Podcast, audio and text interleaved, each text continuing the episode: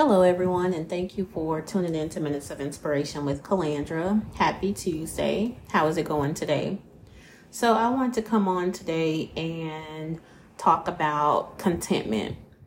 It's something that I've been having to learn how to practice, and as I always say, I always come on and teach what I'm learning or what I am um, walking through. So I have been in the season of learning how to be content. So it's been on my heart to come on and do a message to encourage others on contentment. So, what is contentment? Contentment is a state of happiness and satisfaction. Contentment isn't an excited kind of happy. It's more like a peaceful ease of mind. Kirk Franklin described it best in his song Happy. He said, To be happy, you have to have something happening. But joy, and I'm going to add contentment, is given by the rest in God. Joy and contentment is given by the rest in God. No one can take the joy that we have from God away from us. No one can take the rest that God has given us away. God says to come to Him when we are burdened and heavy laden, and He will give us rest. Contentment is a way of worshiping God. It's okay to want more, but don't lust after things. Lust. Lust is is one that we've all found ourselves lusting for something. Um, and sometimes it's good things. You know, it's not always these horrible things that we're lusting after, but anything that we put above God is a no. We can't put anything above God. That's why we have to learn how to be content. Lust is an idol. Anything, again, that we want more than God is an idol. Contentment is the secret to a full, joyful life. Not everything in life works out the way that we want. The longer we live, we come to realize this. Not everything works out the way that we want.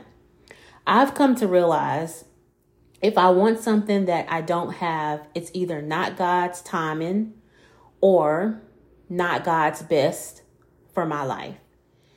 And I've learned that I don't want to get out of God's will and I don't want something or someone that God doesn't want me to have because it causes pain, chaos, confusion, and it will have you in a dark pit.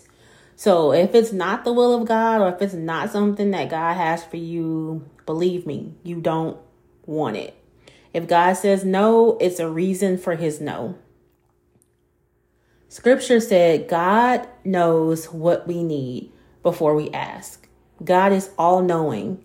If we need the thing that we desire the most, emphasis on need, God will provide it.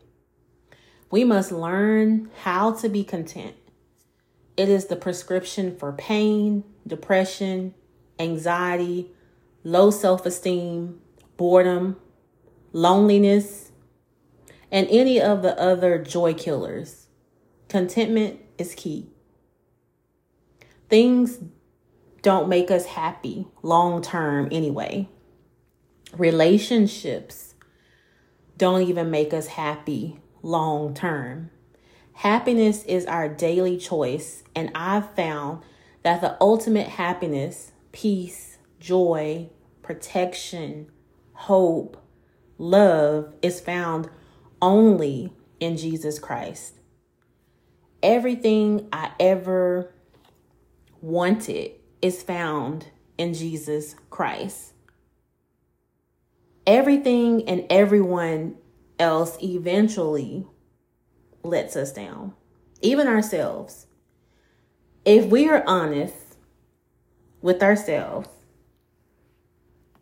we have let people down we have let people down because none of us are perfect and we live in a fallen world, meaning we deal with the ups and downs of life daily.